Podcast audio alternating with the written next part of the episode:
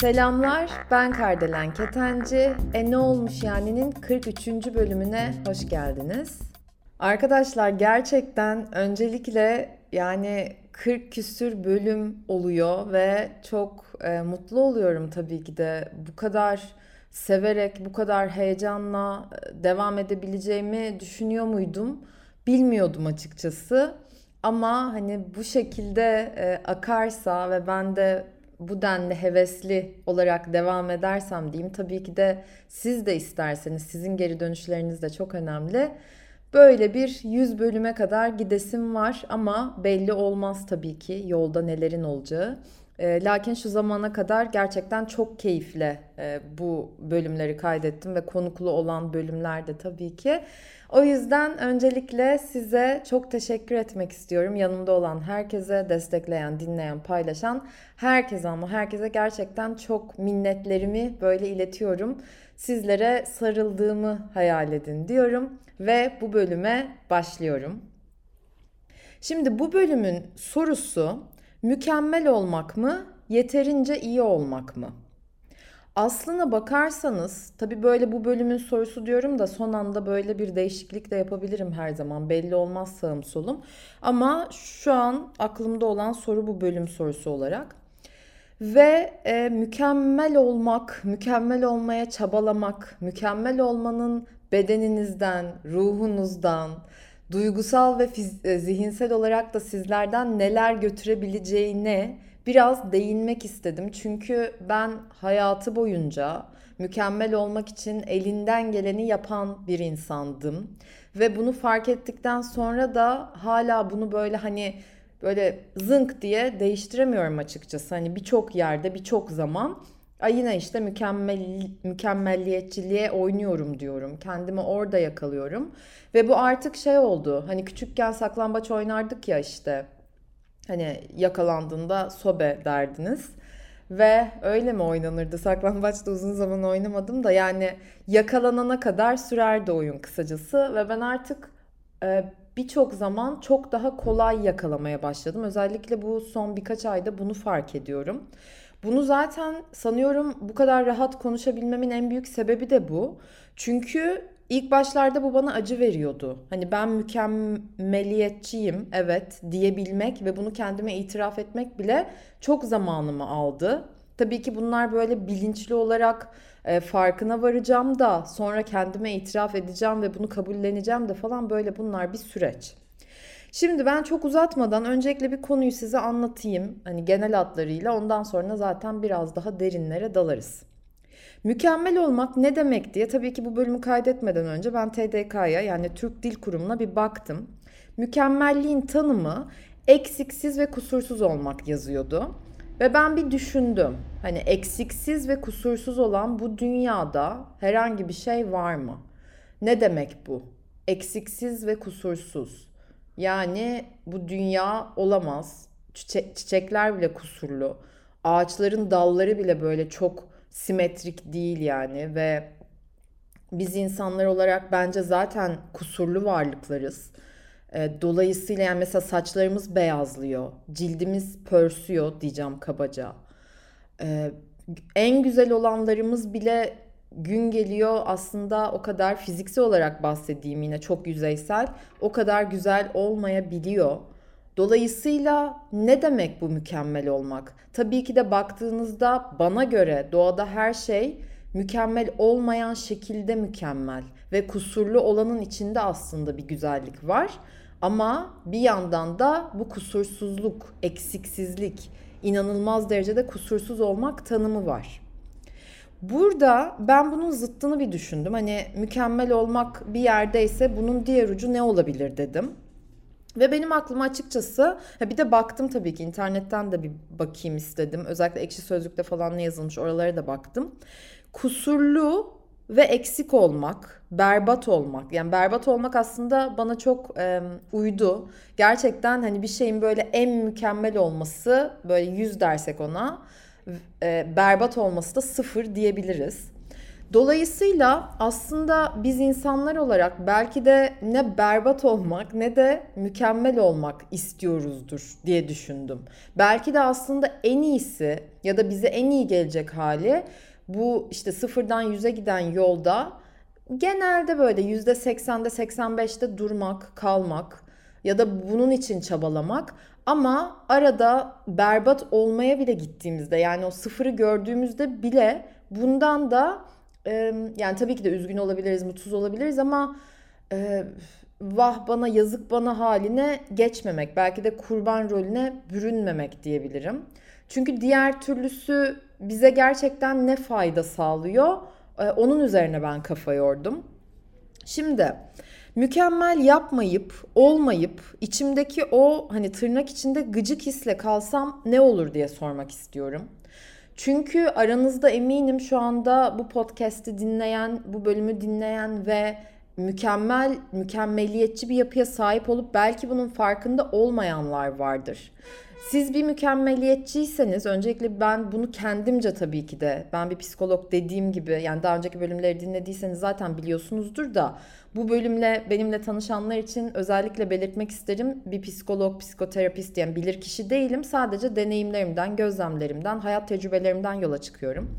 Bir kere mükemmeliyetçiyseniz her şeyi sadece elinizden gelenin en iyisini yapmakla bırakmayıp inanılmaz derecede kendinizi zorlayabilirsiniz. Ama bu zorlama aslında sizi içten içe tüketen ve yeterlilik duygunuzun asla yetmediği bir yerdir diyeyim.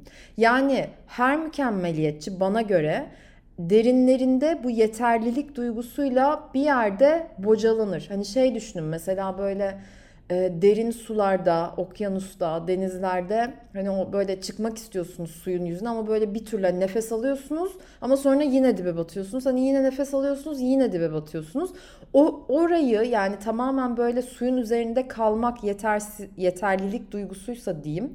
Siz o suyun üzerinde kalma duygusuna asla ulaşamayacakmış gibi hissedebilirsiniz kendinizi. Bunun da en büyük sebebi o yetersizlik duygusu zaten peşinizi bırakmaz. Şimdi ben notlar aldım tabii ki bu bölümden önce ve bir onlardan devam etmek istiyorum. Bir insan neden mükemmel olmaya çabalar? Ben gerçekten bunu böyle bir kendime sordum ve şu e, birkaç tane böyle e, madde yazdım. Belki aranızdan zaten bazılarınıza bazılarınıza da fayda sağlar diye bunları sizinle paylaşmak istiyorum. Öncelikle hata yapmaktan deliler gibi korkmak, İkinci olarak yetersizlik duygusu ve asla yeterince iyi olmayacak hissi demin de bahsettiğim. Üçüncü olarak mükemmel olursa sevilirim, onaylanı, onaylanırım ve cezalandırılmam duygusu ya da düşüncesi. Ve bunun da altında aslında çocukluktan gelen e, bizim büyüme şeklimizin yattığını düşünüyorum. Yani ailemiz bizi iyi bir şey yaptığımızda ödüllendirip kötü bir şey yaptığımızda cezalandırdıysa Demek ki belki de hani ben cezalandırılacak bir insanım çünkü iyi şeyler yaptığım kadar kötü şeyler de yapıyorum. O yüzden ben kötü şeyler yapmamalıyım. Hep iyi şeyler yapmalıyım. O yüzden ben mükemmel olmalıyım. En iyisi olmalıyım. Ben nasıl daha da mükemmel olabilirim gibi bizi böyle bir yarışa sokabilir. Dediğim gibi bu çocukluktan gelen bir şey olabilir. Ve aynı zamanda kültürel de olabilir. Burada da şuna değineceğim. Bana kalırsa tabii ki de benim çocuğum yok. Dolayısıyla hani bir anne değilim. O açıdan deneyimim de e, sınırlı tabii ki. Ama çevremde anne olan arkadaşlarım var ve annemin arkadaşlarından dolayı da tanıdığım birçok anne zaten var hayatım boyunca. Şunu görüyorum. E, bunu lütfen yanlış anlamayın. Hani Türk Türkiye'de böyledir demiyorum. Ama benim gözlemime göre biraz Türkiye'de sanki e, bu cezalandırma sistemi daha doğrusu bunu yaparsan seni severim ama bunu yaparsan seni sevmem.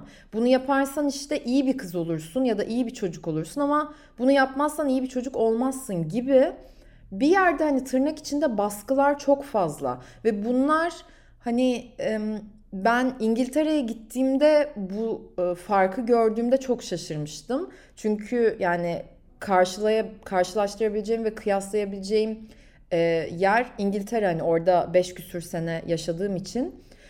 Orada böyle bir şey yoktu mesela. Ve burada demiyorum ki aman Türkiye'de böyle, İngiltere'de böyle falan. Ama daha rahat bırakılıyordu. Yani sen ne yaparsan yap, ne söylersen söyle, hangi yollara saparsan sap, ben yine de seni seveceğim. Ben yine de sana destek olacağım. Ama tabii ki de sana doğru yolu da göstereceğim. Belki bu şekilde çocukları yetiştirmek ve aynı zamanda bence onların hata yapmasına da izin vermek, bazen dizlerinin kanamasına, bazen o kafasını duvarlara çarpmasına gerçekten izin vermek onları sandığımızdan çok daha fazla büyütebilir. Çünkü ben bir de şöyle bir şey daha düşünüyorum. Bu kadar korumacı ve bu kadar koşullu olarak sevmek e, çocukları onları büyüdüğünde de çocukluk bilincinde tutabiliyor ya da belki kurban bilincinde tutabiliyor. Ve yetişkin bilinci hata yapıp o hatasının sorumluluğunu da eline almayı gerektiriyor diye düşünüyorum. Biraz böyle artık benim anlatımımı biliyorsunuz. Dallandırıp budaklandırıyorum. Böyle derinlere dalıp sonra yeniden işte yüzeye çıkıp ben aslında anlatırken surf yapmayı seviyorum arkadaşlar. O yüzden e, sorularınız, yorumlarınız olursa ekstra her daim zaten size e ne olmuş yani podcast Instagram hesabından kapımın açık olduğunu da belirtmek istiyorum yeri gelmişken ve parantezi kapatıyorum. Şimdi üçüncü olarak bu çocukluk ve kültürel e, etkilerden bahsettim ve dördüncü olarak da neyi yaptığına değil, neyi yapmadığını odaklan odaklanılması. Yani bu da aslında bir yerde benzer benzer işler diyeceğim.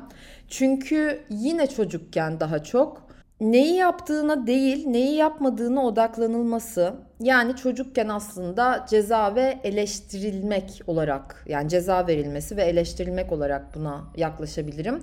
Ve burada benzer işler diyeceğim.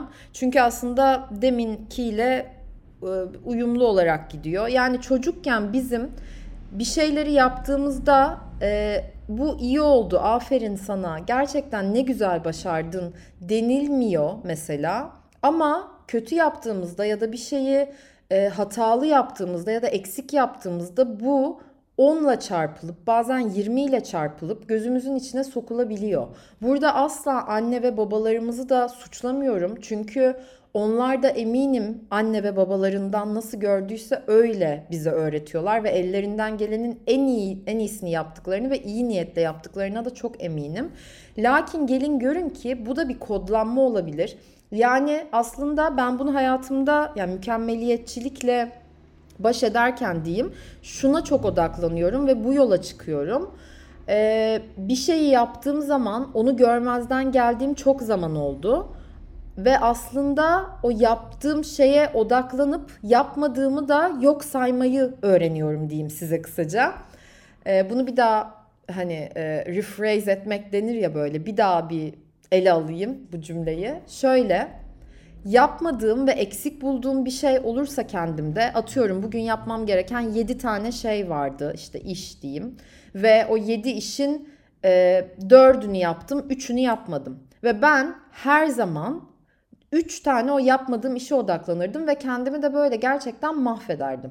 Ben bunu bitiremedim, ben ne kadar işte yetersizim, ben ne kadar kötü bir insanım, bu işi bitirmem gerekirdi, ben bunun altından nasıl kalkamam, ben salak mıyım diye diye yani gerçekten o kadar eleştirirdim ki kendimi birçok alanda. Sonra dedim ki bunu emin olun e, öğrenmeme, bilmeme rağmen birkaç yıldır, son birkaç aydır net olarak uygulayabiliyorum Kardelen dedim bu böyle gitmez. Yani sen bir dur bakalım. Evet 3 tane işi yapamadın. Belki onların altından kalkamadın. Belki istediğin gibi olmadı. Zamanın yetmedi neyse ne. Ama sen bugün o 4 işi tamamladın. Hatta belki bir işi tamamlayın. Önemli olan o tamamladığınıza odaklanmak. Hani hep şey derler ya bardağın dolu tarafından mı bakıyorsun yoksa boş tarafından mı? Burada bunu asla polyanacılık olarak görmüyorum arkadaşlar. Gerçekten görmüyorum. Çünkü bardağın tabii ki boş tarafı da var ama dolu tarafı da var. Ve sizin o bardağa nereden baktığınız tamamen sizin hayat kalitenizi değiştiriyor ve geliştiriyor ve hayat kalitenizi aslında e, özetliyor da. Bu hani yoga yapanlar bilir. Ben de bunu yoga yaparken işte bir yıl sonra tam olarak kavramaya başladım. Senin mattaki tutumun hayattaki tutumunu belirler derler.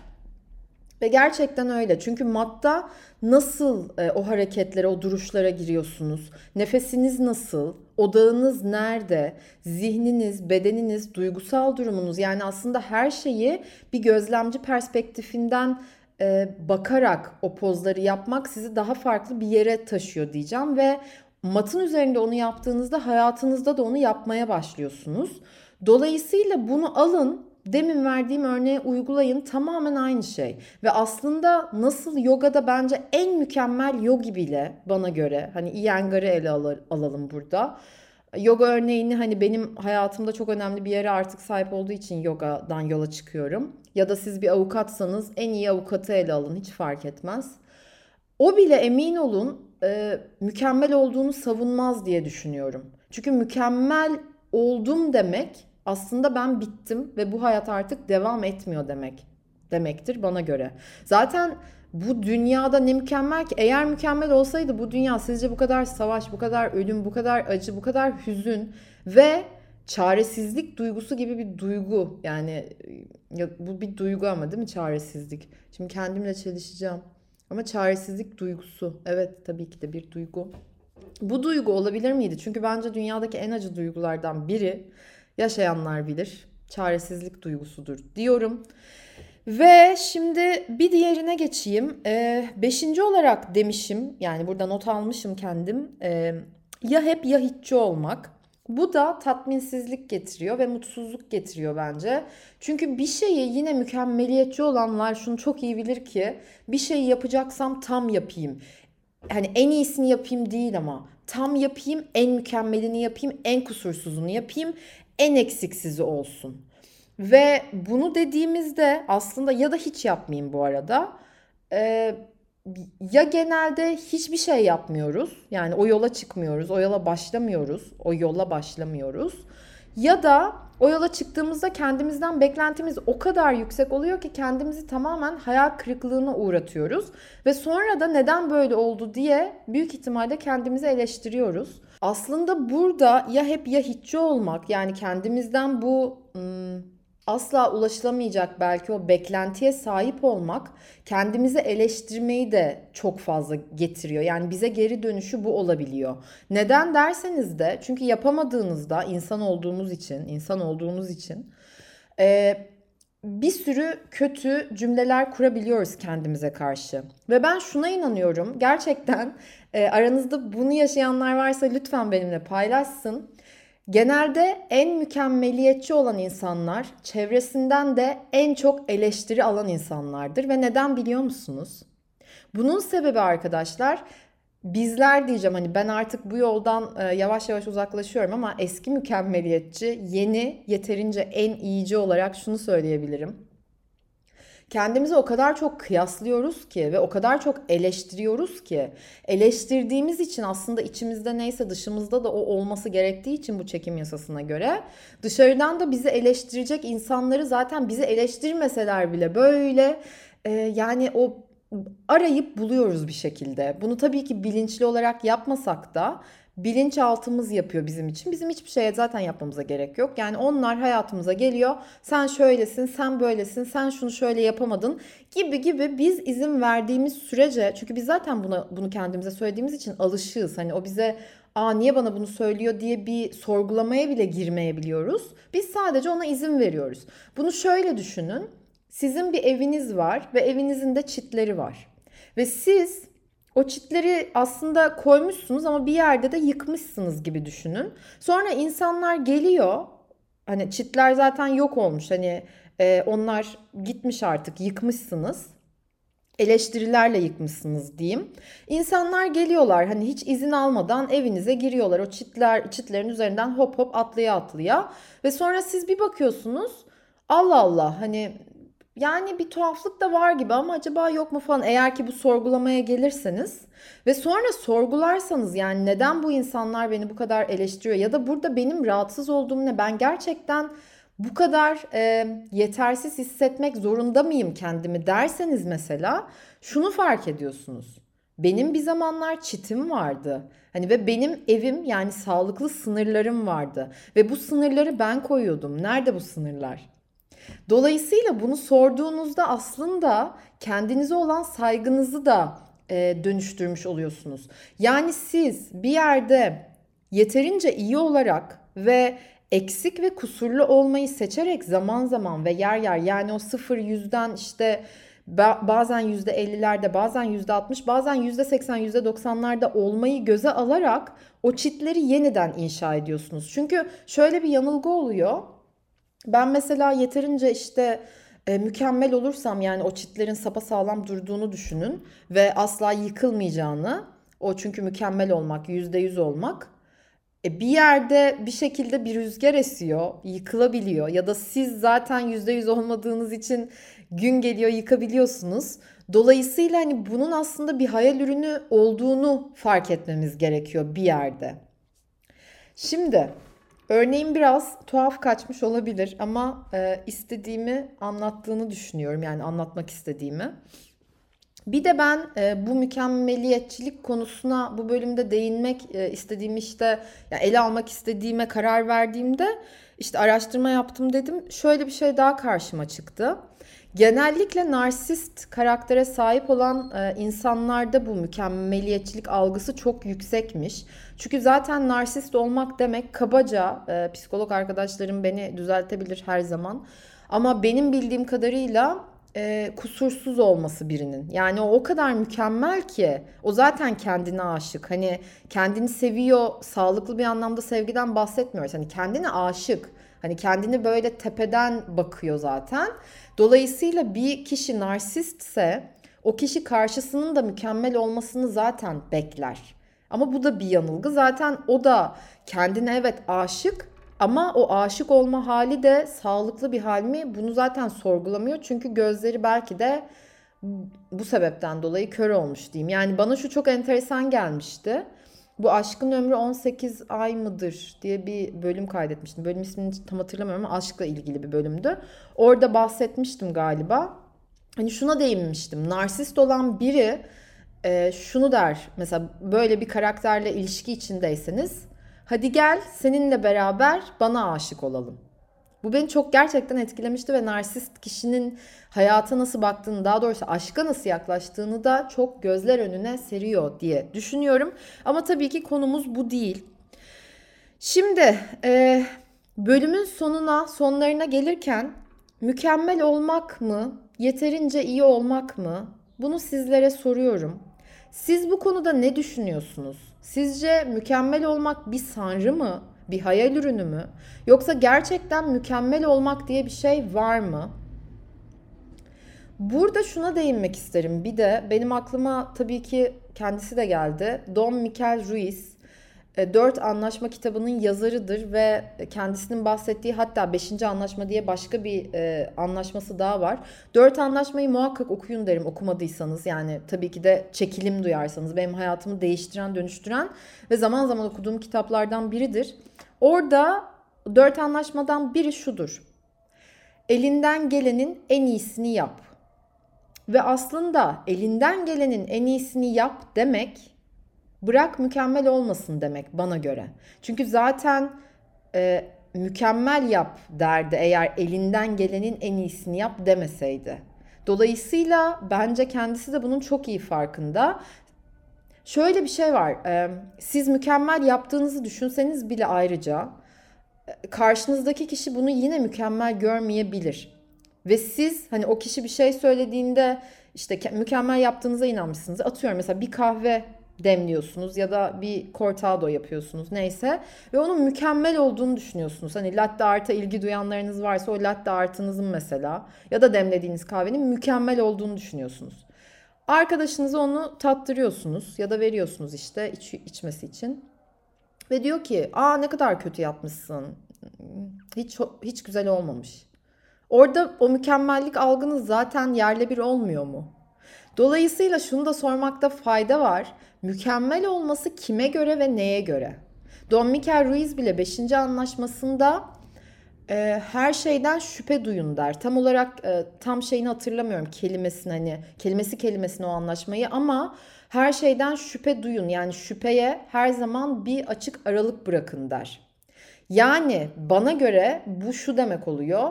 Mükemmel olanda bile aslında bir kusur, kusurlu olma hali yatar. Ama sen bunun belki farkında olmayabilirsin.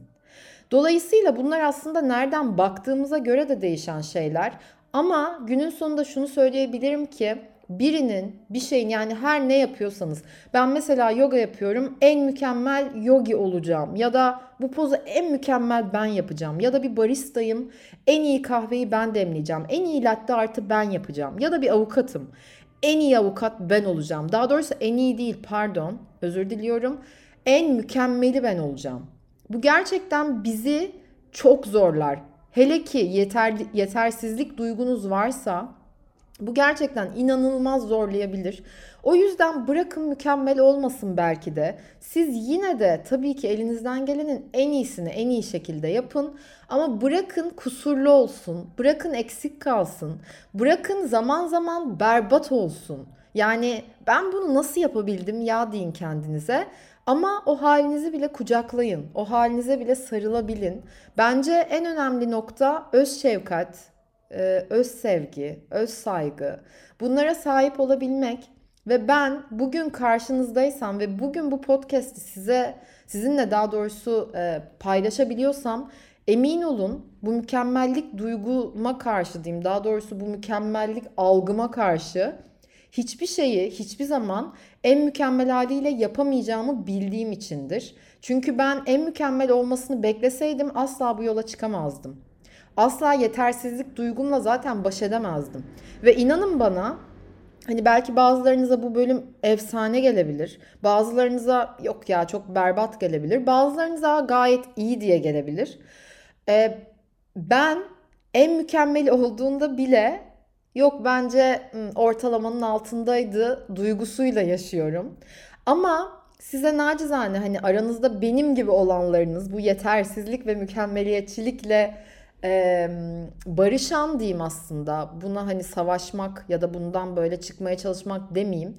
Bununla yaşamaya, yaşamak konusunda barışmak isteyenleriniz varsa mükemmeliyetçiliği bir dost olarak görebilirsiniz. Çünkü o sizin belki de en eski dostlarınızdan biri ve size yani adınız her neyse ben Ayşe, Fatma, Mehmet evet sen mükemmeliyetçiliğe oynuyorsun ama yine de elinden gelenin en iyisini yaptın. Bak ben de sana burada bunu hatırlatmak için varım diyen bir dostunuz olarak belki de kabul edebilirsiniz diyorum. Ve gerçekten şunu da söylemek istiyorum son olarak. Yetersizlik, değersizlik ya da e, belli travmalarınız varsa arkadaşlar Lütfen ama lütfen kendinize her zaman en önemli olanın sevgi ve şefkat göstermek olduğunun bilincinde olun. Her şey çözülür. Yani bu dünyada ölüm dışında e, ve yani ölüm dışında sağlık diyeceğim ama sağlık da sonuç olarak tabii ki de iyileşebilirsiniz. Sadece ölümün çaresi yok. Onun dışında her şey bir şekilde çözülüyor. Buna inancınız tam olsun diyorum ve size kusurlu olduğunuz, eksik olduğunuz ama elinizden gelenin en iyisini yaptığınız anlar, günler, aylar, yıllar ve bir hayat diliyorum. Siz bu konuda ne düşünüyorsunuz arkadaşlar? Sizce mükemmel olmak mı yoksa yeterince iyi olmak mı? Siz nerede duruyorsunuz? Bunu da Instagram'dan e ne olmuş yani podcast hesabından benimle paylaşırsanız çok çok mutlu olurum. Aynı zamanda sizden gelen bazı mesajları tabii ki de isminizi asla paylaşmayarak ekran yani story'den de paylaşmak isterim. Çünkü birçok baş arkadaşlarımıza da bu şekilde dokunuyor sizin paylaşımlarınız. O yüzden ben buna da kıymet veriyorum diyeyim. Haftaya bambaşka bir bölümde görüşmek üzere.